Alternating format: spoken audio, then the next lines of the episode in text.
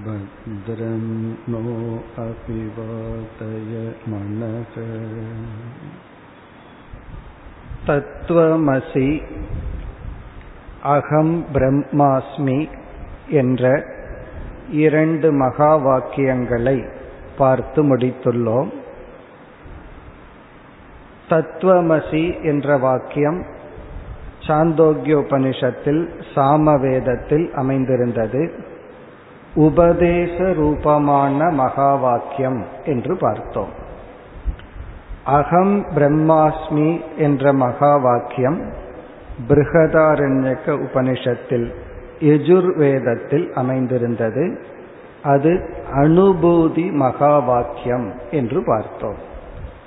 குருவானவர் நீ அதுவாக இறைவனாக இருக்கின்றாய் என்ற ஒரு உபதேசத்தை செய்யும் பொழுது சிஷ்யன் நான் பிரம்மனாக இருக்கின்றேன் என்று புரிந்து கொள்கின்றான்.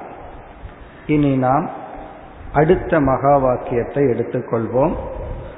அயம் ஆத்மா பிரம்ம அதர்வண வேதத்தில் அமைந்துள்ள மாண்டூக்கிய உபனிஷத்தில் உள்ள வாக்கியம்.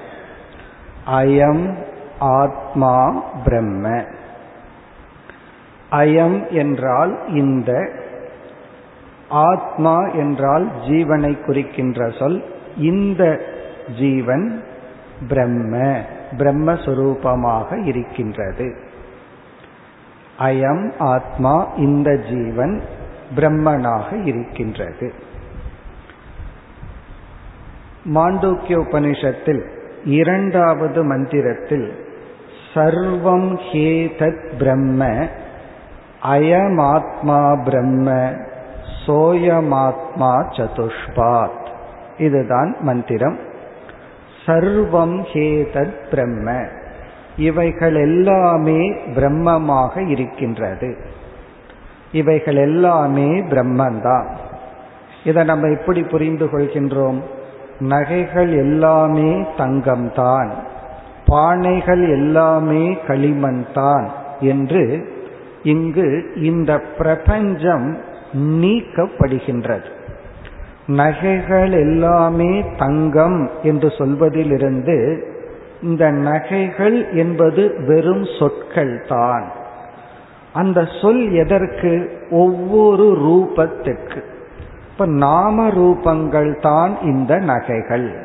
நாம ரூபங்கள் தான் இந்த பானைகள். பிறகு சத்தியமாக இருப்பது என்ன? என்றால் தங்கம்.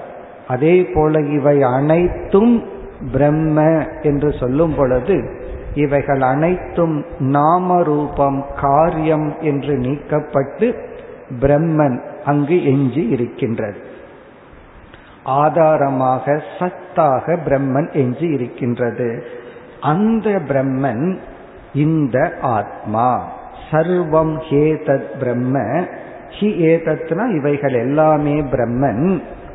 அயம் ஆத்மா பிரம்ம என்று கூறி பிறகு விசாரம் ஆரம்பம் ஆகின்றது நம்ம இந்த மகா வாக்கியத்தை உபோத்காத ரூப மகா வாக்கியம்னு பார்த்தோம். ஆரம்பத்திலேயே மகா வாக்கியத்தை கூறி பிறகு விளக்கம் வருவது. ரிக்வேதத்தில் உள்ள பிரஜானம் பிரம்மங்கிற மகா வாக்கியம் நிகமன வாக்கியம்னு பார்த்தோம். எல்லா விசாரத்தையும் முடிச்சு கடைசியில முடிவுரையாக இந்த ஆத்மா பிரம்மன் சொல்வது. இப்ப இங்கு வந்து ஆரம்பத்திலேயே இந்த உண்மை கூறப்பட்டு பிறகு விசாரம் ஆரம்பிக்கின்றது. என்ன விசாரம்?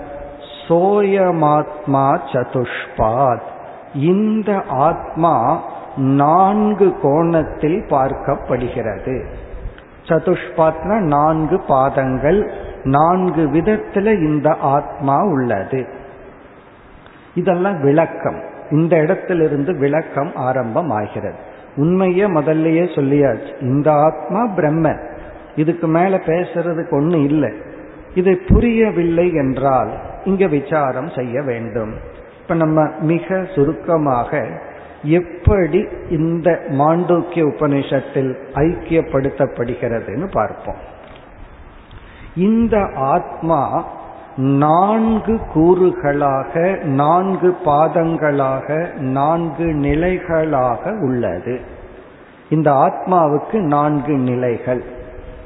நான்கு ஸ்டேட் நான்கு பாதங்கள் நான்கு படிகள். அதுல முதல் படி என்ன? ஆத்மாவாகிய நான் இந்த ஸ்தூல சரீரம் வரை அபிமானம் வச்சு இந்த உலகத்தை பார்த்து இந்த உலகத்தை அனுபவிக்கின்ற நானாக இருக்கின்றேன். அது என்னுடைய முதல் பார்ட் அல்லது முதல் பாகம் அல்லது முதல் ரோல் அப்படின்னு கூட சொல்லலாம். இப்ப காலையில எழுந்தவுடனே ஒரு மாணவன் வந்து ஸ்கூலுக்கு புறப்படுறான். ஸ்கூலுக்கு போன உடனே மாணவன்கிற ரோல் வீட்டுக்கு வந்த உடனே மகன்கிற ரோல் அப்படி ஒவ்வொரு ரோல் இருக்கிறது போல இந்த ஆத்மாவுக்கு ஒரு பாதம் ஒரு போர்ஷன் ஒரு பகுதி. அது வந்து ஜாகிரத அவஸ்தையை அனுபவிப்பவன். அப்ப நான் இந்த உலகத்தை அனுபவிக்கும் பொழுது நான் என்னுடைய ரோல் என்ன? நான் எப்படிப்பட்டவனா? பிரிடாமினன்ட்லி முக்கியமா இருக்கிற இந்த உலகத்தை அனுபவிப்பவன். அப்படிப்பட்ட எனக்கு. இப்ப நம்மெல்லாம் ஜீவர்கள். இப்ப ஜீவர்களாகிய நமக்கு இந்த ஜாகிரத் உலகத்தை அனுபவிக்கும் பொழுது சாஸ்திரம் கொடுக்கிற பெயர் வந்து விஸ்வன். விஸ்வன் ஒரு பேர் நமக்கு கொடுக்குது.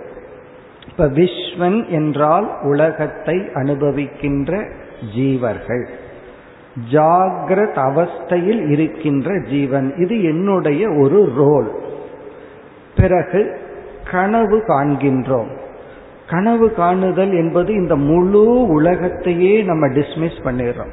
முழு உலகத்தையே விட்டு கனவு நிலையில் சென்று கனவு உலகத்தை படைத்து நான் கனவை கண்டு கொண்டிருக்கின்றேன் இந்த கனவை கண்டு கொண்டிருக்கின்ற ஜீவனை சாஸ்திரம் தைஜசன் என்று அழைக்கின்றது. அப்ப என்னுடைய இரண்டாவது மேஜர் ரோல் என்னன்னா தைஜசன். கனவையும் விட்டு நான் ஆழ்ந்த உறக்கத்தில் இருக்கின்றேன். சுஷுப்தி என்ற அவஸ்தையில் இருக்கின்ற ஜீவர்களாகிய நமக்கு சாஸ்திரம் கொடுக்கிற மூன்றாவது பெயர் பிராக்ஞன் அப்ப விஸ்வன் தைஜசன் பிராக்ஞன் இந்த மூன்று யார் அப்படின்னா ஜீவனுக்கு கொடுக்கப்பட்டுள்ள மூன்று பெயர்கள். பிராக்ஞனும் ஜீவன்தான் தைஜசனும் ஜீவன்தான் விஸ்வனும் ஜீவன்தான் இது எல்லாமே நமக்கு மூணு பெயர். காரணம் என்ன? அந்தந்த சரீரத்தில் அபிமானம் வச்சு அந்தந்த பிரமாணத்தை பயன்படுத்தி அந்தந்த உலகத்தை அனுபவிக்கின்ற நாம். இதெல்லாம் நமக்கு தெரிஞ்சதுதான். இவ்வளவு தூரம் உபனிஷத் நமக்கு தெரிஞ்ச அனுபவங்களையே எடுத்துக்கொண்டு இனி புதிதாக ஒரு பெரிய ரகசியமான அறிவை கொடுக்கின்றது. அதுதான் நான்காவதான நான். இந்த நான்காவதுங்கிறது சமஸ்கிருதத்தில் சதுர்த்தம் அல்லது துரியம் என்று சொல்லப்படும். துரியம் என்று சொன்னாலும் சதுர்த்தம் என்று சொன்னாலும் நான்காவது என்று சொன்னாலும் ஒரே பொருள். இனி நான்காவதாகவும் நான் ஒருத்தன் இருக்கேன். அது யார்? இந்த மாதிரி சூக்மமான விஷயம் வரும் பொழுதுதான் குழப்பங்கள் தவறான கருத்துக்கள் எல்லாம் வரும். இதுல எத்தனையோ தவறான கருத்துக்கள் எல்லாம் இருக்கு. இப்ப நம்ம அந்த விசாரத்தை விட்டுட்டு நேரடியான எது சரியான கருத்துன்னு வந்துடுவோம் இந்த நான்காவதானவன் யார் என்றால் எந்த ஒரு ஆத்மா இந்த மூன்று நிலைகளிலும் மாறாமல் இருக்கின்றதோ அது நான்காவது ஆள். இந்த நான்காவதுன்னா மூன்றுக்கு அப்பாற்பட்டவன் அல்ல. இந்த மூன்றுக்குள்ளும் மாறாமல் இருப்பவன் தான் நான்காவது அதனால மூன்றுக்குள்ளேயும் மாறாது இருக்கிறதுனால ஒரு கோணத்துல மூன்றுக்கு அப்பாற்பட்டவன். அதே சமயத்துல நான்கு என்று எண்ணவும் முடியாது. அதனாலதான் உபனிஷத் சதுர்த்தம் இவ நான்காவதை போல.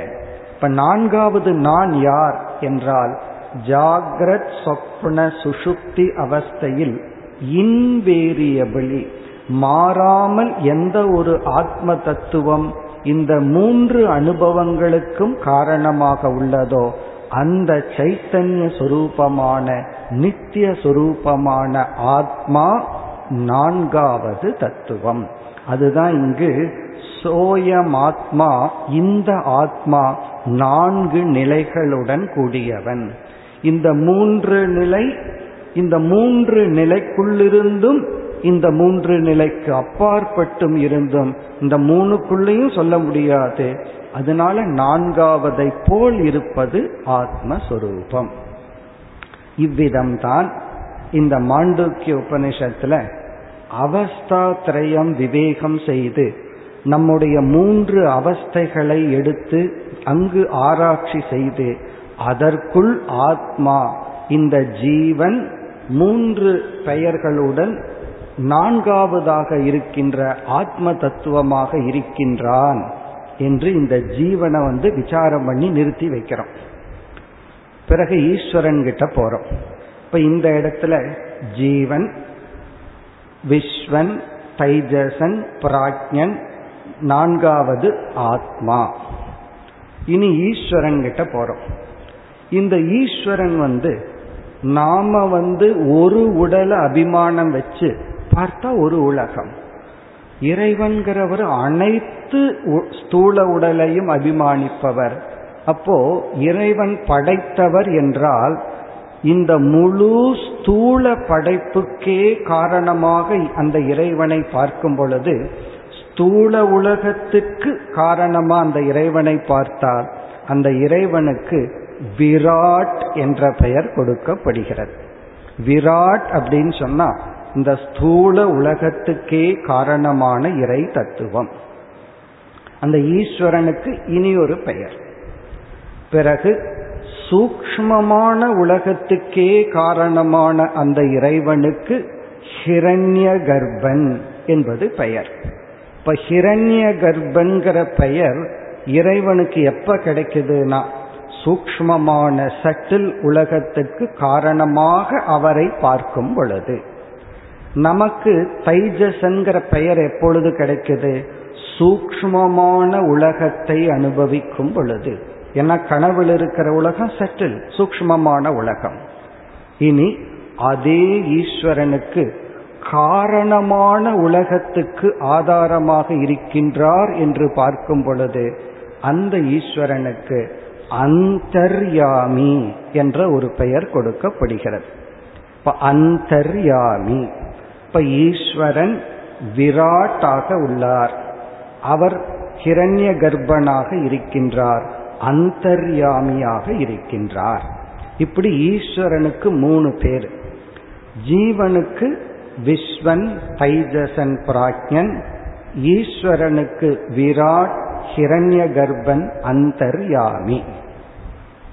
இனி நான்காவது பாதம் ஜீவனுக்கு இருந்ததே. அந்த ஜீவனை நம்ம எப்படி நான்காவது பாதத்துல ஆத்மான்னு சொன்னோம்?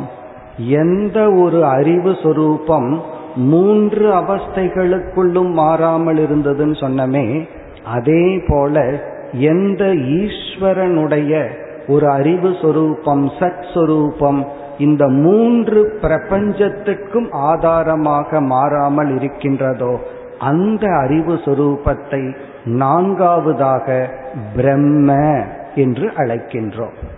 இப்ப பிரம்ம என்றால் எந்த ஒரு அறிவு சொரூபம் இந்த மூன்று பிரபஞ்சத்திற்குள் மாறாமல் இருக்கின்றதோ ஆதாரமாக உள்ளதோ? இப்படி இந்த ஒரு டேபிள்ல நீங்க பார்த்தீங்கன்னா கடைசியில ஆத்மா பிரம்ம இந்த இரண்டும் ஐக்கியப்படுத்தப்படுகிறது. ஆத்மாவும் பிரம்மனும் ஒன்றுதான். ஜீவன் வேறு ஈஸ்வரன் வேறு ஃபர்ஸ்ட் ஸ்டேஜில் செகண்ட் ஸ்டேஜ் வரும் பொழுது ஜீவன் வந்து ஒரு சரீரத்துக்கு அபிமானி ஈஸ்வரன் அனைத்து ஸ்தூல உலகத்துக்கும் அபிமானி. நம்ம ஒரு உடலை அபிமானம் வச்சிருக்கிறோம். இறைவன் அபிமானம் வச்சாருன்னா எல்லா ஸ்தூல உலகத்தையும் தன்னுடைய உடலா பார்ப்பவர். இப்ப அவர் வந்து காரணம் நாம வந்து அல்பம். பிறகு இறுதியில பார்த்தோம்னா ஆத்மாவினுடைய லட்சணம் சைத்தன்ய சொரூபம். பிரம்மத்தினுடைய லட்சணம் சைத்தன்ய சொரூபம். இப்ப மீண்டும் மகா வாக்கியத்தை பார்த்தோம்னா இந்த ஆத்மா இந்த மூன்று அவஸ்தைகளுக்குள்ளும் மாறாமல் இருக்கின்ற ஆத்மா மூன்று உலகங்களுக்கும் ஆதாரமாக இருக்கின்ற பிரம்மனாகவே இருக்கின்றது. அயம் ஆத்மா பிரம்ம. இதுதான் மாண்டூக்கிய உபனிஷத். சொல்வார்கள் இந்த மாண்டூக்கிய உபனிஷத் ஒன்று படிச்சாவே போதும். ஏன்னா அது பன்னெண்டே மந்திரம் அப்படின்னு சொல்வார்கள். ஆனால் அந்த ஒரு உபனிஷத் படிக்கணும்னா மீதி ஒன்பது உபனிஷத்தும் படிச்சிருக்கணும். அவ்வளவு படிச்சாதான் இது நமக்கு புரியும். இதுதான் சுருக்கமாக உபனிஷத்து விளக்குகின்ற முறை. அயம் ஆத்மா பிரம்ம.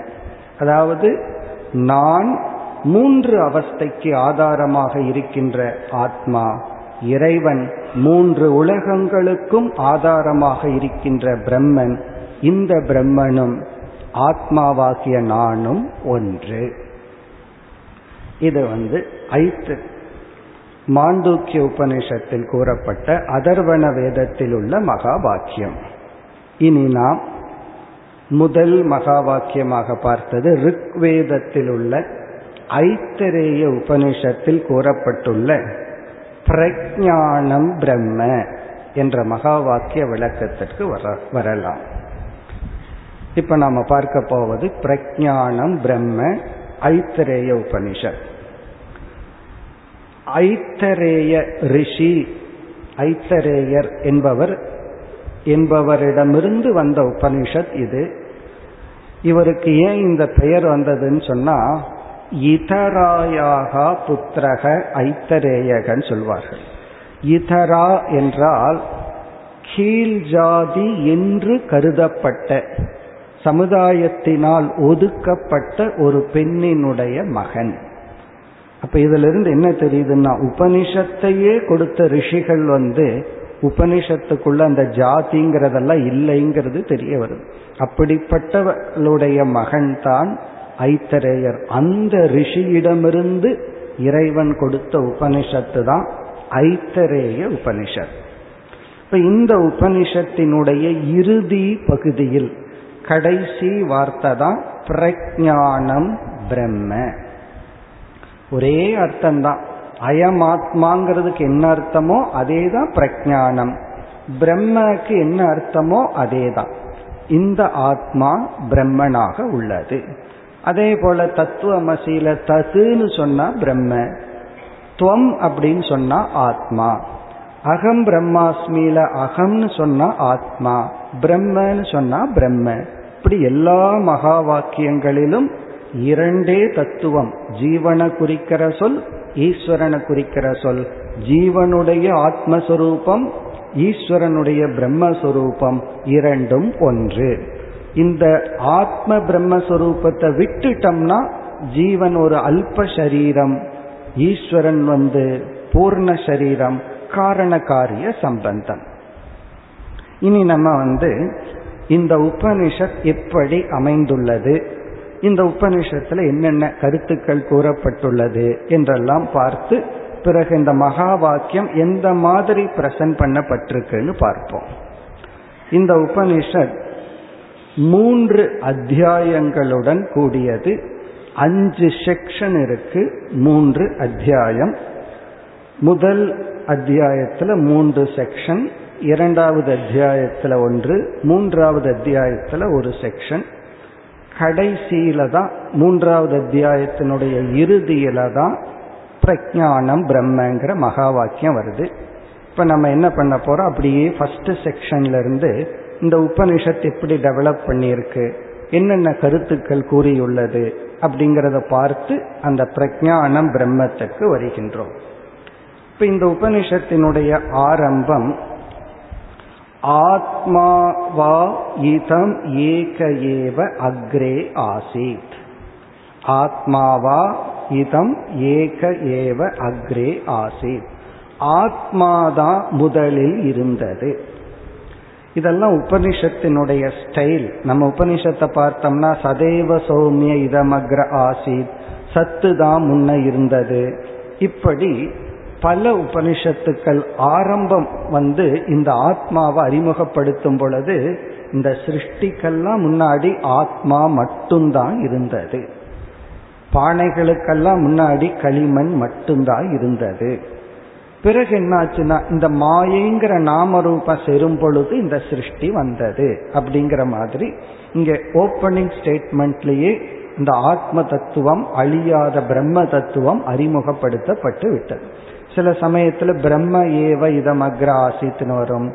சில சமயம் ஆத்மா தான் முன்னாடி இருந்தது. இப்படி ஆரம்பித்து அதாவது முதல் அத்தியாயம் முதல் செக்ஷன் முதல் மந்திரத்துல ஆத்மாவை ஆரம்பிச்சு இந்த ஆத்மாவிடமிருந்து படைப்புகள் தோன்றின.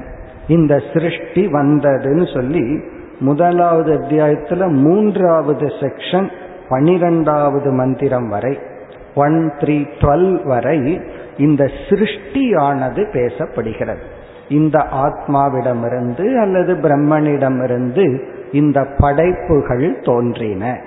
அப்படி சொல்லி பிறகு கடைசி இரண்டு மந்திரத்துல இந்த படைப்பானது நீக்கப்படுகிறது. ஃபர்ஸ்ட் படைப்பை இன்ட்ரடியூஸ் பண்ணி பிறகு இது நீக்கப்படுகிறது. இதை அறிமுகப்படுத்துவத சாஸ்திரத்துல அத்தியாரோபம் என்று சொல்றோம். நீக்கப்படுறத அபவாதம் அப்படின்னு சொல்றோம். அத்தியாரோபம்னா இன்ட்ரடியூஸ் பண்றது. அபவாதம்னா நீக்கப்படுவது. அது எதுக்கு இன்ட்ரடியூஸ் பண்ணி நீக்கணும் அப்படின்னு சொன்னா நம்ம கணக்குல ஒரு விடை தெரியலனா எக்ஸ்ன்னு ஒன்னு இன்ட்ரடியூஸ் பண்ணுவோம். அது எக்ஸ் அப்படின்னா அது விட தெரிஞ்சுக்கிறதுக்காக ஒரு ஸ்டெப் ஒரு எய்டை யூஸ் பண்ணுவோம் விட தெரிஞ்சதுக்கு அப்புறம் அந்த எக்ஸை வச்சிருக்க மாட்டோம் எக்ஸ் ஈக்குவல் டுன்னு எக்ஸை ரிமூவ் பண்ணிடுவோம் அப்படி இந்த எக்ஸ் தான் இந்த உலகம். அந்த பிரம்மத்தை பிடிக்கிறதுக்கு நம்ம இந்த எக்ஸை வந்து இந்த உலகத்தை ஒரு படியா வச்சுக்கிறோம்.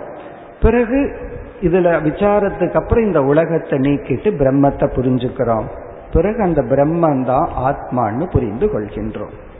இனி இந்த உபனிஷத்துல எப்படி சிருஷ்டியானது பேசப்பட்டது அப்படின்னு பார்ப்போம். இந்த உபனிஷத்து வந்து இந்த குழந்தைகளுக்கு சொல்ற மாதிரி இந்த கதை சொல்ற மாதிரி சிருஷ்டி எல்லாம் வருது.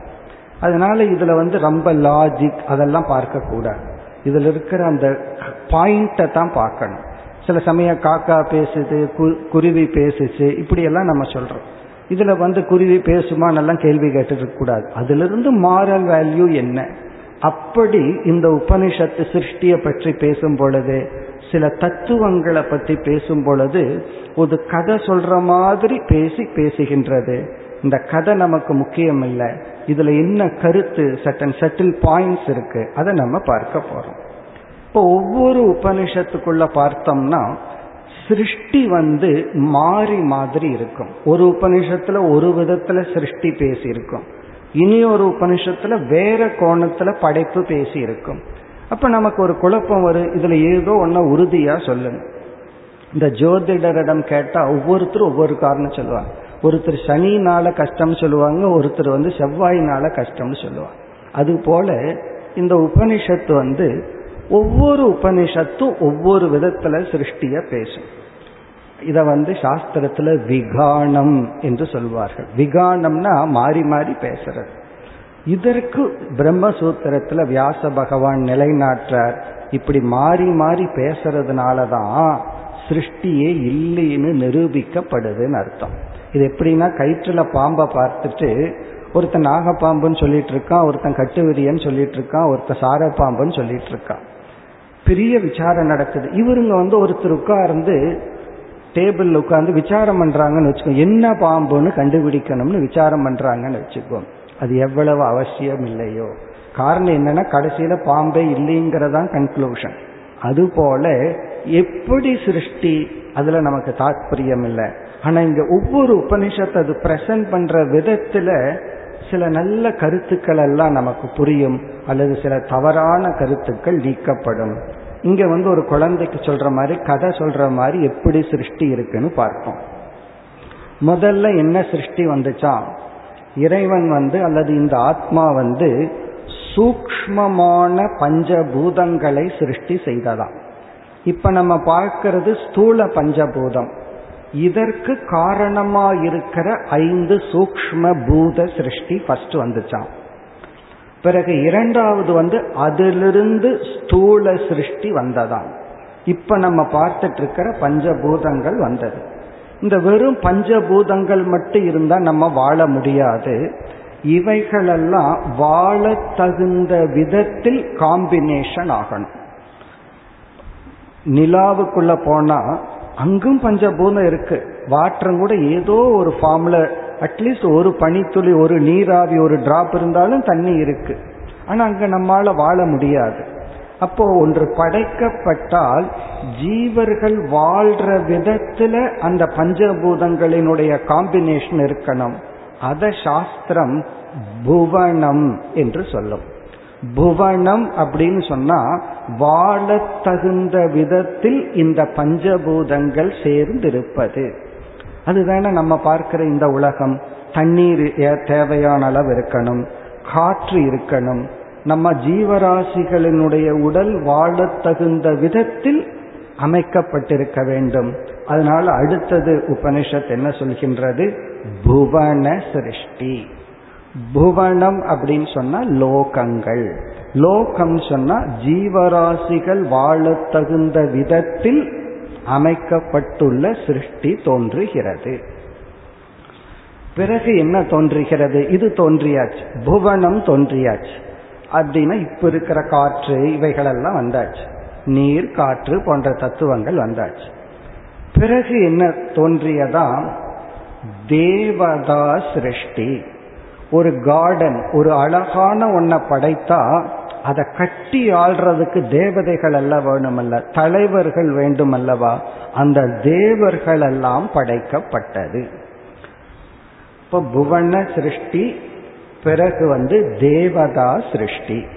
இப்ப இதை நம்ம வேற ஆங்கிள் என்ன சொல்லலாம்? போக்ய சிருஷ்டி போக்திரு சிருஷ்டி. போக்கியம்னா அனுபவிக்கப்படும் பொருள் அங்கு உருவாக்கப்பட்டு விட்டது. அடுத்தது அனுபவிப்பவர்கள் உருவாக்கப்படுகின்றார்கள். அதுவும் அப்படித்தானே? ஒரு கல்யாண வீட்டில் வந்து எல்லா சாப்பாடும் ரெடியாக இருக்கு. அதுக்கப்புறம் என்னன்னா அது வந்து அனுபவிக்கப்படும் பொருள் எல்லாம் ரெடி ஆயாச்சு அதுக்கப்புறம் சாப்பிட்றதுக்கு ஆள் வேணுமல்ல உடனே எல்லாத்தையும் உள்ள வர வைப்போம்.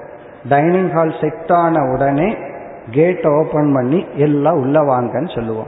அது அப்ப என்ன நடக்குதுன்னா அந்த இடத்தில் அனுபவிக்கப்படும் பொருள் படைக்கப்பட்டவுடன் அதை அனுபவிச்சு தீக்கிற ஆட்களை உள்ள நம்ம அனுமதிக்கிறோம். அதே போல போக்கிய சிருஷ்டிக்கு அப்புறம் போக்திர சிருஷ்டி உருவாகிறது. இது நம்ம கதைன்னு ஏற்கனவே பார்த்துட்டோம். அதனால ரொம்ப லாஜிக் பார்க்க கூடாது. அடுத்தது பகவான் என்ன பண்ணினாரா இந்த தேவர்களை எல்லாம் உருவாக்கி இந்த உலகத்தை அனுபவிக்கட்டும் அப்படின்னு சொல்லி தேவர்களை படைக்கின்றார் உலகத்தை படைக்கிறார். பிறகு பகவான் கொஞ்சம் விளையாடலாம்னு சொல்லி இந்த தேவர்களுக்கு சம்சாரத்தை கிரியேட் பண்ணி விடுவோம். இவங்களை சும்மா விட்டா போதாது. கொஞ்சம் ஒரு சம்சாரத்தை தேவர்களுக்கு கிரியேட் பண்ணணும்னு சொன்னார். சில சமயம் ஒருத்தரை நம்ம பயம் முறுத்துவோம் ஒருத்தரை விளையாட்டுவோம். அதை பார்த்து சிரிக்கிறதுல ஒரு சௌகரியம் ஒரு சந்தோஷம் இருக்கு. அப்படி ஏதோ பகவானுக்கு வந்து இந்த தேவர்களை சும்மா வைக்க வேண்டாம். தேவர்களுக்குள் ஒரு சம்சாரத்தை சிருஷ்டி செய்வோம். பந்தத்தை சிருஷ்டி செய்வோம்னு சொல்லி அப்படி பந்தத்தை சிருஷ்டி செஞ்சதுதான் அசனாயா பிபாசா. பசி தாகம். அசனாயா அப்படின்னு சொன்னா பசி. பிபாசா அப்படின்னா தாகம்.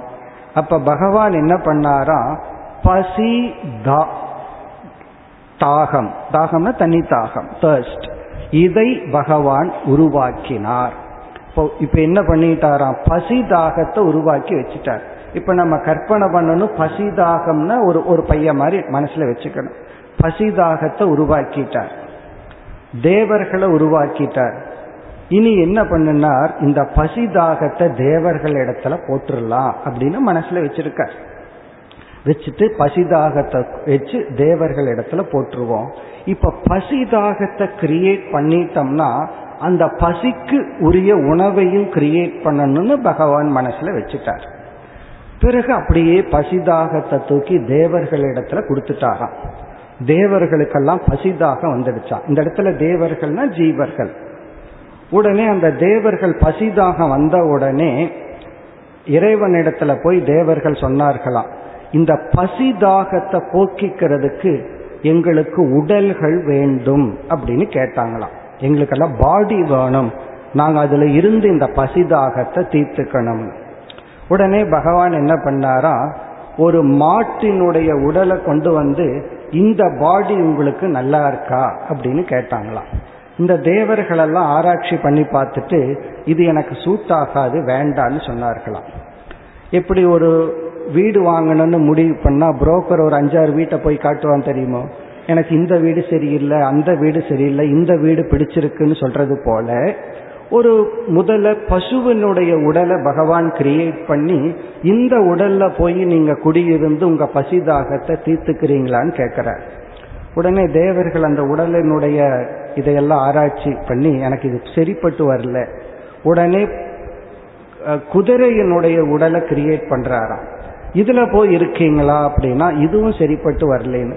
இப்ப பகவான் வந்து மனித உடலை உருவாக்குகின்றார். மனித உடலை உருவாக்கி இது எப்படி இருக்குன்னு கேட்கிறாரு தேவர்களுக்கு ரொம்ப பிடிச்சிருக்கு. இது ரொம்ப நல்லா இருக்கே. இந்த உடல்ல நாங்க இருந்து பசிதாகத்தை தீர்த்துக்கிறோம். இதனுடைய அர்த்தம் என்னன்னா பகவானுடைய ஹையஸ்ட் பெஸ்ட் ஆர்கிடெக்ட் இந்த ஹியூமன் பாடி தான். எத்தனையோ கிரியேட் பண்ணிட்டு இந்த மனித சரீரம் தான் பகவானாலேயே கிரியேட் பண்ண பெஸ்ட் கிரியேஷன் தேவர்களுக்கெல்லாம் பிடிச்சிடுச்சான் இது நல்லா இருக்கே. அப்ப என்ன பண்ணானா அக்னி தேவன் போய் கண்ணில் உட்கார்ந்துட்டானா வருண தேவன் போய் ஒரு இடத்துல உட்கார்ந்துட்டா வாயு தேவன் போய் பிராணன்ல உட்கார்ந்துட்டா இப்படி ஒவ்வொரு தேவர்களும் அந்த ஹியூமன் பாடியில இருக்கிற ஒவ்வொரு இடத்தில் அமர்ந்து கொண்டு அவர்கள் பசிதாகத்தை தீர்க்க ஆரம்பிக்கின்றார்கள். இதுதான் கதை. இந்த கதை மாதிரி தான் தெரியுது. இதுல எவ்வளவு ஒரு செட்டில் பாயிண்ட் இருக்கு. இதுல இருந்து இங்க உபனிஷத் சொல்லுது மனுஷன்னே ஒன்னு படைக்கப்படலையா? இங்க ஹியூமன் பீயிங்னே ஒன்று கிடையாது. ஒரு பாடி படைக்கப்பட்டிருக்கு. அது தேவர்களுக்கு கொடுக்கப்பட்டிருக்கு. அதுல வந்து இந்த நம்ம ஓடி ஓடி இடம் பிடிச்சுக்கோம் இல்லையா? அதே போல இந்த உடம்புல தேவர்கள் ஓடி ஓடி ஒவ்வொரு தேவர்களும் நான் இந்த இடத்த பிடிச்சுக்கிறேன் இந்த இடத்த பிடிச்சுக்கிறேன்னு பிடிச்சிட்டாங்களாம். அப்ப இந்த ஹியூமன் பாடினா என்ன? இந்த உடல் அனைத்து தேவர்களும் ஆக்குப்பை பண்ண ஒரு வீடு. இந்த உடல்ங்கிறது ஒரு வீடு. அதனாலதான் நம்ம பார்த்திருப்போம் ஒரு பசுவுக்கு சில போட்டோல பார்த்திருப்போம். ஒவ்வொரு இடத்துல ஒவ்வொரு தேவதைகளை எல்லாம் போட்டிருக்கும். இது வந்து இந்த உபநிஷத்து வந்து அது பசுவுக்கே அப்படி இருக்கு. அதுக்கப்புறம் கொஞ்சம் புண்ணியம் எல்லாம் கம்மியா பண்ண தேவர்களுக்கெல்லாம் சரி நீ பசுகிட்ட போ நீ எருமகிட்ட போன்னு அனுப்பிச்சுட்டு இருப்பார் நல்ல புண்ணியம் பண்ண ஜீவனுக்கு வந்து ஹியூமன் பாடி கிடைச்சிருக்கு. அதுல வந்து இங்க ஒரு பெரிய லிஸ்டே சொல்லுது. எந்தெந்த தேவதைகள் எந்தெந்த பார்ட் ஆஃப் ஹியூமன் பாடியில போய் அமர்ந்து கொண்டு ஏன்னா அவங்களுக்கு பசிதாகத்தை கொடுத்தாச்சு. அந்த பசிதாகத்தை அவங்க தீர்த்துக்கணும். அதுக்கு ஒரு இடம் வேணும். அதுக்கு ஹியூமன் பாடியை பிடிச்சிட்டு அவர்கள் பசிதாகத்தை தீர்க்க ஆரம்பிக்கின்றார்கள். இப்ப இந்த கதையிலிருந்து உபனிஷத் சொல்ற கருத்து என்னவென்றால் மனித சரீரம் அனைத்து தேவர்களும் இருக்கின்ற இடம். புலன்கள்னா தேவர்கள். அந்த தேவர்களுக்கு வந்தது என்னன்னா பசி தாகம் சந்திரன் வந்து மனசுல போய் உட்கார்ந்துட்டானா? சூரியன் வந்து கண்ணுல போய் உட்கார்ந்துட்டான்? அப்படி ஒவ்வொரு தேவர்களும் இந்த சரீரத்தை ஆக்குப்பை பண்ணியாச்சு. இப்ப என்ன ஸ்டேஜில் இருக்கிறோம்? படைப்புல. மனித சரீரத்தை பகவான் காட்டின உடனே அந்த தேவர்களுக்கெல்லாம் இந்த சரீரம் பிடிச்சு போய் அங்கங்க ஆக்குப்பை பண்ணிட்டு இப்ப எங்களுக்கு பசிதாகம் இருக்கு. எங்களுக்கு உணவு வேண்டும்னு கேட்டார்களாம். உடனே பகவான் உணவை படைக்கிறார். அந்தந்த ஜீவர்களுக்கு உரிய அன்ன சிருஷ்டி அடுத்த டாபிக் இந்த உணவை படைக்கும் பொழுது இங்க எப்படி சொல்லப்பட்டிருக்குன்னா இப்ப வந்து நம்ம நம்ம உணவு சாப்பிட்றோம். ஒரு நாலு இட்லியை முன்னாடி வச்சுட்டு அப்படியே கண்ணை மூடி உட்கார்ந்து சில பேர் பிரம்மாரப்பனை சொல்லிட்டு அந்த இட்லியை பார்ப்பார்கள் இட்லி அங்கேயே இருக்கும்.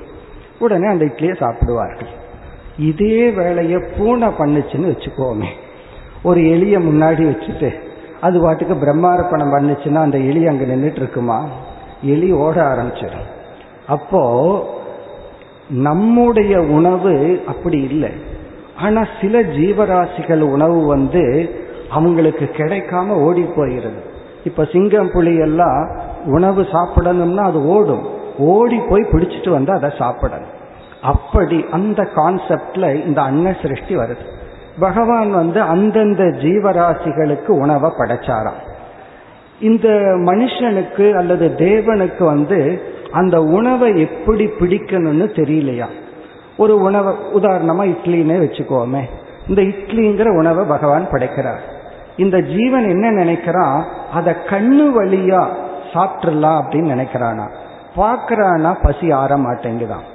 காது வழியா அதை பிடிக்கலாம்னு நினைக்கிறான்னா அது ஓடி போகுதான் அப்படியே சொல்லுது. அந்த உணவு ஓடி போகின்றது. அப்படின்னா காது வழியா கிராஸ் பண்ண முடியல. அப்படி இந்த உணவு அவனை விட்டு ஓடிக்கொண்டே இருக்கிறது. கடைசியில ஜீவன் கண்டுபிடிச்சா பிராணமய கோஷத்தின் மூலமாகத்தான் உணவை பிடிக்க முடியும். அப்படி அப்ப பிராணன் மூலமா இவன் உணவை எடுத்துக்கொண்டு உணவை சாப்பிடுகிறான். இங்க எங்க சம்சாரம் வருதுன்னா ஸ்தூலமான பசிக்கு பகவான் ஸ்தூலமான உணவை படைக்கின்றார். சூக்மமான மனம் அதனுடைய பசிதான் காமம். மனதுல பசிங்கிறது ஆசை. அதற்கு உணவை பிடிக்க போகின்றான். ஞானேந்திரியத்தின் வழியா அந்த காமத்துக்கு சாப்பாடு போட்டு பார்க்கிறான். பிறகு வந்து காது வழியா சாப்பாடு போட்டு பார்க்கறான். ஸ்பர்ஷம் வழியா அந்த பசிக்கு சாப்பாடு போட்டு பார்க்கறான். அப்ப தேவர்கள்னு சொல்லப்பட்ட நாம் அனைவரும் பசி என்ற சம்சாரத்தில் இருக்கின்றோம். உடல் பசிக்கு ஸ்தூல அன்னம் மன பசி அப்படிங்கிறது ஆசை.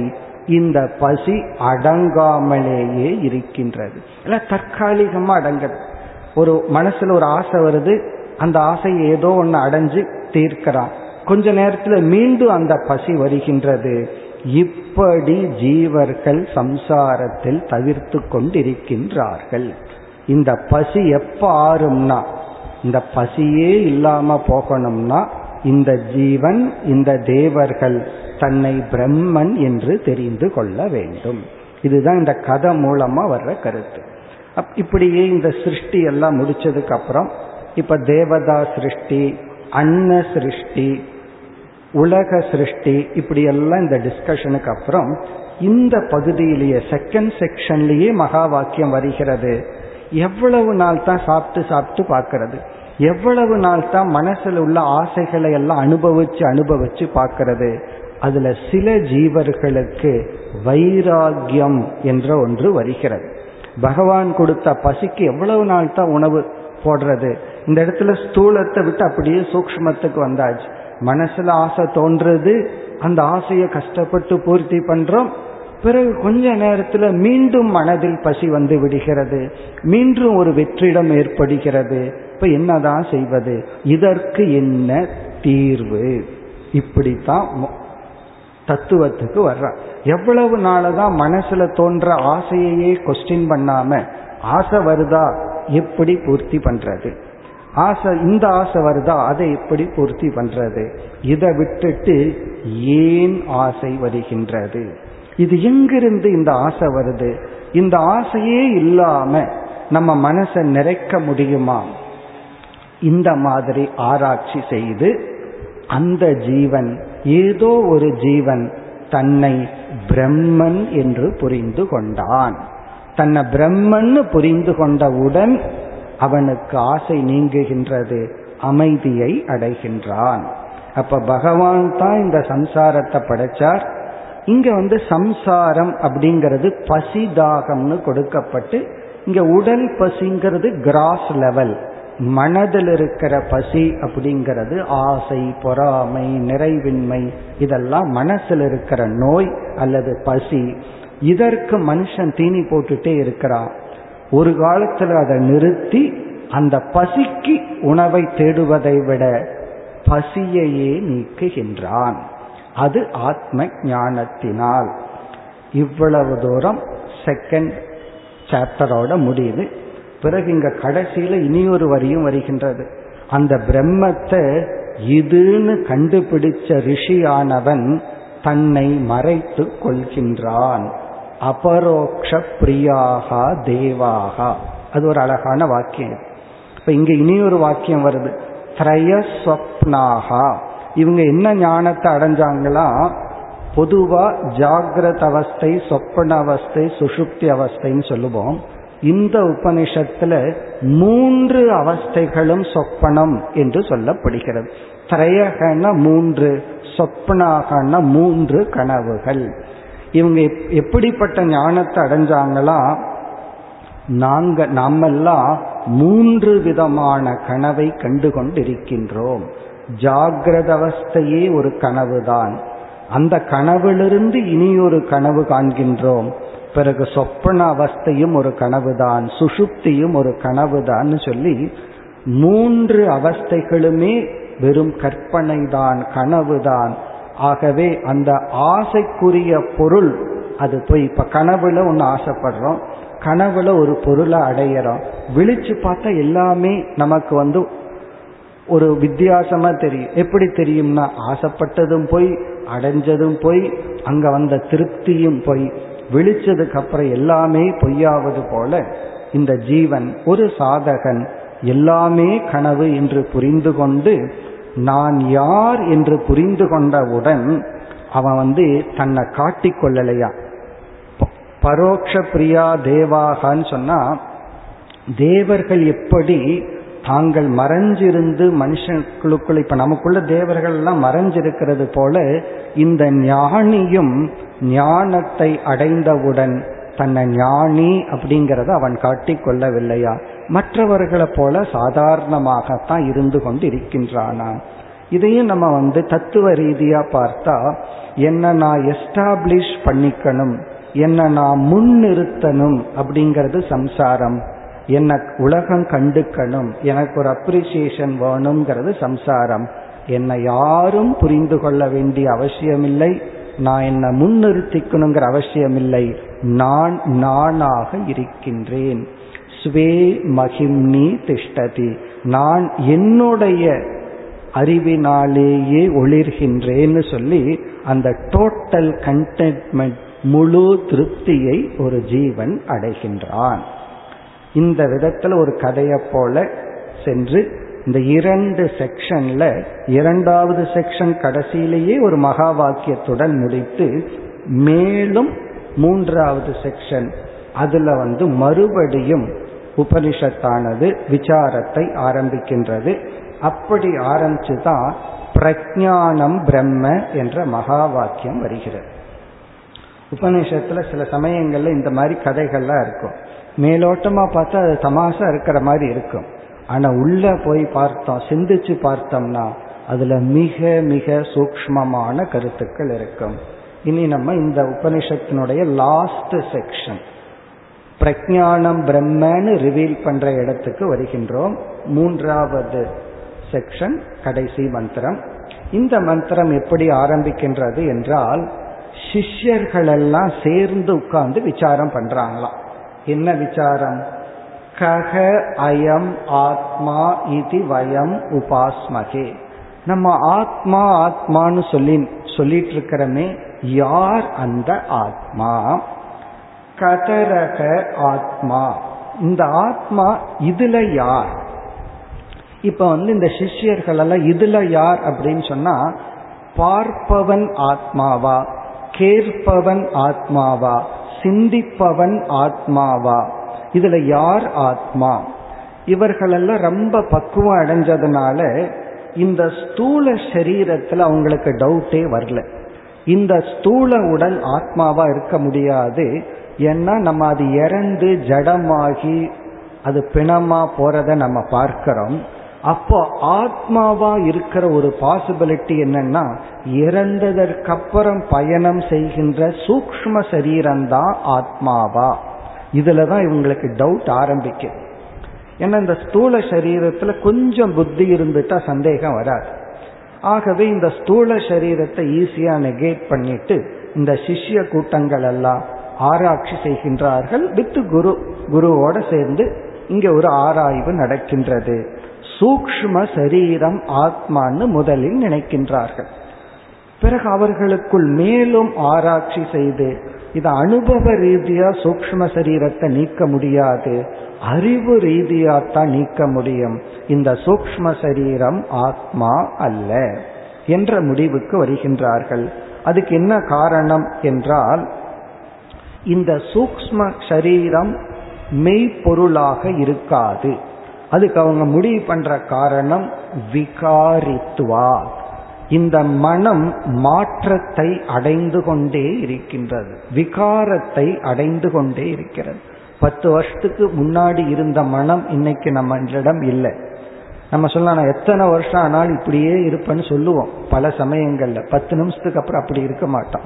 நான் இப்படியே தான் இருப்பேன்னு சொல்லுவோம். அப்படி நம்மால் இருக்க முடியாது. ஏன்னா சூக்ம சரீரம் மாறிக்கொண்டே இருக்கும். விகாரித்துவாத். பிறகு வந்து சங்காதத்துவாத். இது ஒரு டெக்னிக்கல் பாயிண்ட் சங்காதம் என்றால் ஒரு பல பொருள்கள் சேர்ந்து ஒரு பொருளாக உருவாக்கி இருந்தால் அந்த பொருள் அப்படிங்கிறது வெறும் கற்பனை தான் பல பொருள்களினுடைய கூட்டா இருந்து ஒன்ன சொன்னோம் அப்படின்னா அந்த இடத்துல அந்த பொருள்ங்கிறது கிடையாது. ஒரு பொருள் எடுத்து இது மலர் அப்படின்னு சொல்றோம். அது மலர் அப்படிங்கிறது கிளை இலைகள் இதழ்கள் இதனுடைய சேர்க்கை. அந்த இதழ்களை எல்லாம் பிரிச்சிட்டோம்னா அங்க மலருங்கிற சொல் இருக்கும் பொருள் இருக்காது இதை எடுத்து புஸ்தகம் நோட் புக்னு சொல்றோம். எல்லாம் தனித்தனியா பிரிச்சு வச்சோம்னா நோட் புக்ங்கிறது கிடையாது பேப்பர் அப்படின்னு தான் சொல்லுவோம். அதையும் கழிச்சிட்டோம்னா குப்பைன்னு சொல்லிடுவோம். இப்ப சங்காதம்னா பல பொருள்களோடு சேர்ந்து ஒன்ன நம்ம ஒரு சொல்லுல சொன்னோம்னா அந்த பொருள்களை எடுத்துட்டோம்னா சொல் மட்டும் எஞ்சி இருக்கிறது பொருள் இருக்காது. வனம் அப்படின்னு ஒரு சொல் ஃபாரஸ்ட்னு சொல்றோம். மரத்தை எல்லாம் எடுத்துருங்க அங்க ஃபாரஸ்ட்ங்கிறது கிடையாது. சொல்லுவார்கள் பதினஞ்சு வருஷத்துக்கு இருபது வருஷத்துக்கு முன்னாடி இது காடா இருந்தது அப்படின்னு சொல்றமல்ல இப்பெல்லாம் வீடா மாறிடுது. அந்த காடுங்கிறது இல்லாம போயிடுச்சு. எப்பொழுது மரங்களை எல்லாம் நீக்கி விட்டால் அப்படி சூக்ம சரீரம்ங்கிறது புலங்களினுடைய பத்து இந்திரியங்களினுடைய மனதினுடைய மனம் புத்தி சித்தம் அகங்காரம் இவைகளினுடைய கூட்டு மொத்தத்தை சேர்த்து சூக்ம சரீரம்னு சொல்றோம். ஒவ்வொன்னா பிரிச்சுட்டா அங்க சூக்ம சரீரம்னு ஒண்ணு கிடையாது. சூக்ம சரீரம்தான் நான் அப்படின்னு நான் நினைச்சிட்டு இருந்தேன்னா எல்லா இந்திரியங்களும் என்னிடம் இருந்து சென்றவுடன் அதுவும் இல்லாம இந்த உபனிஷத்து வந்து ஒவ்வொரு இந்திரியங்களும் ஒவ்வொரு தேவதைன்னு சொல்லியிருக்கு. நம்ம இறந்ததுக்கு அப்புறம் அக்னி தேவன் வந்து இனி இந்த பாடி நமக்கு சரிப்பட்டு வராதுன்னு பாடியை விட்டு போயிடுறான். பிறகு வந்து ஆதித்ய தேவன் வந்து கண்ணை விட்டு போயிடுறான். அதனாலதான் கண் பார்ப்பதில்லை. பிறகு வந்து திக் தேவதை காதிலிருந்து விட்டு போயிடுறான். மனதிலிருந்து சந்திரதேவன் போயிடுறான். அப்படி ஒவ்வொரு தேவதைகளும் இந்த உடல் இறந்ததற்கு பிறகு அவர்கள் சென்று விடுகின்றார்கள். அப்படி என்றால் சூக்ம சரீரம் நானாக இருக்க முடியாது. ஏன்னா நான் இருந்தா இவைகள்லாம் போயிட்ட அப்புறம் நான் இல்லாம போயிருவனே. நான் இல்லாம போகக்கூடாது நான் இருக்கணும். ஆகவே சூக்ம சரீரமும் நான் அல்ல. இப்படி வந்து இவர்கள் விசாரத்தின் மேல் விசாரம் செய்து கடைசியில என்ன கண்டுபிடிக்கிறார்கள்? இங்க வந்து எந்த விதத்துல இந்த ஆத்ம தத்துவம் விளக்கப்படுதுன்னா சூக்ம சரீரம் நான் இல்லதான் ஆனாலும் இந்த சூக்ம சரீரத்தில் இருக்கிற ஒரு அங்கத்தை வச்சு என்ன நான் கண்டுபிடிக்கணும்? மனம் நான் இல்லதான் அதுக்காக மனசை அழிச்சிட வேண்டாம். மனசையே ஒரு சாதனையாக வைத்து எங்க ஒரு கஷ்டம் இருக்கோ அதையவே சாதனையாக்கி எது நம்மைய விழுங்குமோ அதையே சாதனையாக்கி நாம் அதிலிருந்து தீர்வு காண வேண்டும். அப்படி இவர்கள் என்ன செய்கிறார்கள்? மனதில் உள்ள எண்ணங்களை எடுத்து ஆராய்ச்சி செய்கிறார்கள். இப்படி ஒரு பெரிய லிஸ்டே கொடுக்கப்படுது எண்ணங்களுக்குரிய லிஸ்ட். இப்போ ஒரு இருபது தாட் இருபது எண்ணங்கள் எடுத்துக்கொள்றோம். இங்க பல எண்ணங்கள் கொடுக்கப்படுது. அந்த இருபது எண்ணத்துல முதல் எண்ணத்துக்கு பொருள் வாட்ச்னு வச்சுக்குவோம். இரண்டாவது எண்ணத்துக்கு பொருளா இருக்கிறது புஸ்தகம். மூன்றாவது எண்ணத்துக்கு பொருளா இருக்கிறது டேபிள். இப்படி இருபது எண்ணங்கள் எடுத்துக்கிறோம். இருபது விருத்தி. அந்த விருத்திக்குள்ள இருபது பொருள்கள். அங்க இருபதுன்னு சொல்றதுக்கு காரணமே இருபது ஆப்ஜெக்ட் இருக்கிறதுனால தான் பிறகு இந்த இருபதுக்குள் இருபது வஸ்துக்கள் இருக்கின்றது எவ்வளவு ஞானம் இருக்கின்றது. அந்த டேபிள்ங்கிற உருவத்தை ஒரு அறிவு பிரகாசப்படுத்துகிறது. புஸ்தகம் அப்படிங்கிற ஒரு உருவத்தை ஒரு அறிவு பிரகாசப்படுத்துகிறது. இப்படி இருபது எண்ணங்களையும் பிரகாசப்படுத்துகின்ற ஞானம் இருபதா ஒன்றா? அதுதான் கேள்வி. அது அதுவும் இருபதாக இருந்தால் எனக்கு இருபது ஞானம் வந்ததுன்னு இருபத்தி ஒன்னாவது ஆளா இருக்கிற நான் சொல்ல முடியாது. அப்போ இந்த இருபதும் வேறு வேறு ஞானமா இருந்தா அந்த ஞானம் வேற இந்த ஞானம் வேற கனெக்ஷன் வராது. அப்ப நான் ஒருவன் இருந்து அறிவுபூர்வமாக நான் என்ன பண்ற? அனைத்து எண்ணங்களையும் நான் ஓனப் பண்ணி இருக்கிறேன். அப்ப அந்த ஞானம் ஒன்றாகத்தான் இருக்க வேண்டும். அப்போ ஒரு எண்ணத்தை எடுத்து அதுல ஞானம் அந்த எண்ணத்திற்குரிய பொருள். இரண்டாவது எண்ணத்தை எடுத்து ஞானம் அந்த ஞானத்திற்குரிய பொருள். இப்படி பார்க்கையில அந்த பொருள்கள் மாறுகின்றன. எந்த புலன்கள் வழியே அந்த பொருள் ஞானத்தை அடைஞ்சோமோ அதுக்கு தகுந்த மாதிரி மாறிட்டு இருக்கு ஆனால் அந்த அனைத்துக்கும் உள் இருக்கின்ற ஞானம் மாறுவதில்லை. அந்த ஞானத்துக்கு இங்க உபனிஷத் கொடுக்கிற பெயர் பிரஜானம் பிரஜானம் இங்க ஞானம் அப்படின்னு சொன்னா மனதில் தோன்றுகின்ற எண்ணங்கள்.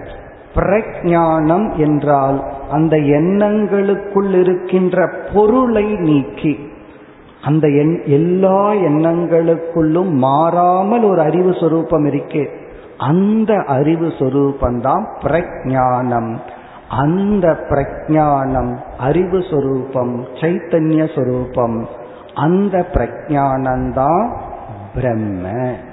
பிரம்ம என்றால் இந்த உலகத்தையே படைத்து இவ்வளவு பெரிய உலகத்தை படைச்சு அதை காத்து அதை தன்னுள் எடுத்துக்கொள்ள ஒரு அறிவு சுரூபம் வேணும் அல்லவா உன்னை படைக்கணும்னு சொன்னா அறிவு இல்லாம எப்படி படைக்க முடியும்?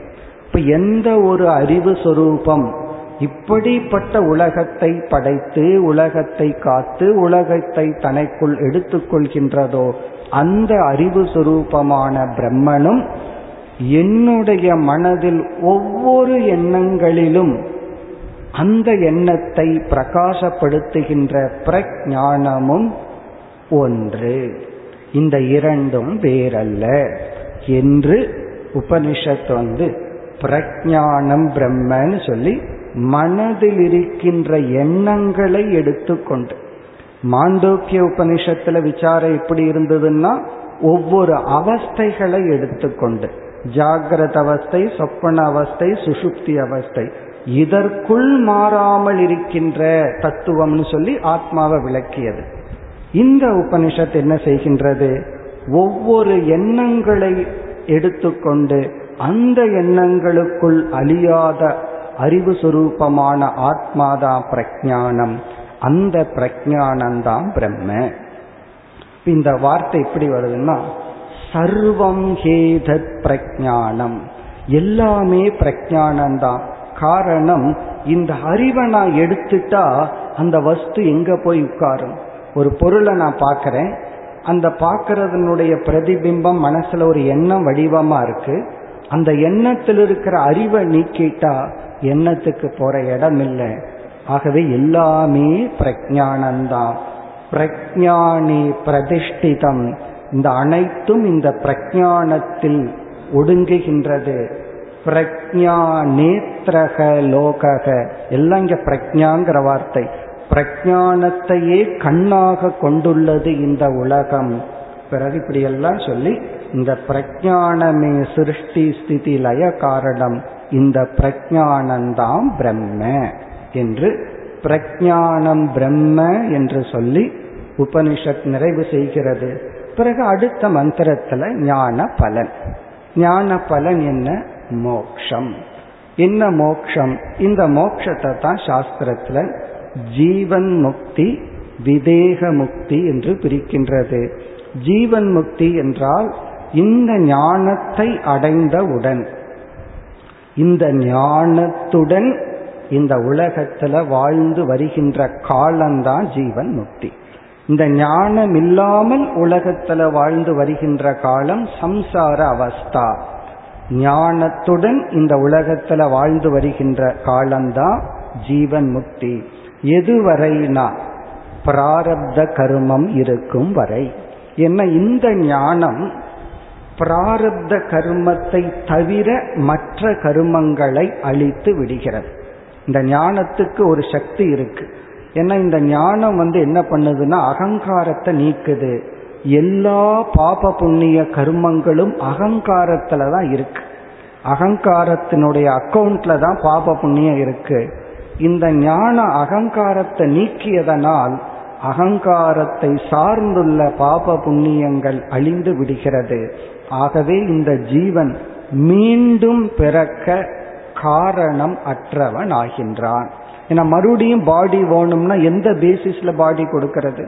பாப புண்ணியத்தின் பேசிஸ்ல தான் பாடியை கொடுக்கணும். இந்த ஜீவனுக்கு பாப புண்ணியம் இல்லை. அதனால விதேக முக்தி. விதேக முக்தினா அவன் இறந்ததற்கப்புறம் அந்த ஜீவன் மீண்டும் ஒரு சரீரம் எடுக்க மாட்டான். அது வந்து பை ப்ராடக்டா வர்றது. இப்ப ஞானத்துக்கு வந்து எல்லா கர்ம பலனையும் அளிக்கிற சக்தி இருக்கு. ஆனால் இந்த பிராரப்தத்தை ஞானம் விட்டு விடுகிறது. அதுக்கு பல ரீசன் சொல்லுவாங்க. ஒரு கிராட்டிடியூட்ல விட்டுருக்கான் காரணம் என்னன்னா இந்த பிராரப்தம் தானே நான் வர்றதுக்கே காரணம். இந்த ஞானம் தான் உதிக்கிறதுக்கு இந்த பிராரப்த காரணம். எனக்கே காரணமாக இருக்கிற பிராரப்தத்தை ஒன்றும் பண்ண வேண்டாம்னு விட்டுடுச்சா. அதனால இவன் என்ன பண்றான்? இந்த ஜீவன் இந்த ஞானத்துடன் இந்த உலகத்தில் நிறைவுடன் வாழ்ந்து வருகின்றான். இதுதான் மனிதனுடைய லட்சியம். இதை அடையிறது தான் வீடு பேருன்னு சொல்றோம். அப்ப மகா வாக்கியம் என்ற சொல்லினுடைய பொருள் மிக மிக சூக்மமான வேறு எந்த இடத்திலும் கிடைக்காத அல்லது உபனிஷத்தினுடைய தாற்பயமான வாக்கியம் ஜீவ ஈஸ்வர ஐக்கிய வாக்கியம். இதனுடைய பலன் மோக்ஷம். மோக்ஷம் என்பது இறந்ததற்கு பிறகு பிறக்கவில்லைங்கிறது இரண்டாவது பட்சம் இருக்கும் பொழுதே மன நிறைவுடன் இருப்பதுதான் மோக்ஷம் என்பதுடன் இந்த விசாரத்தை நாம் நிறைவு செய்வோம்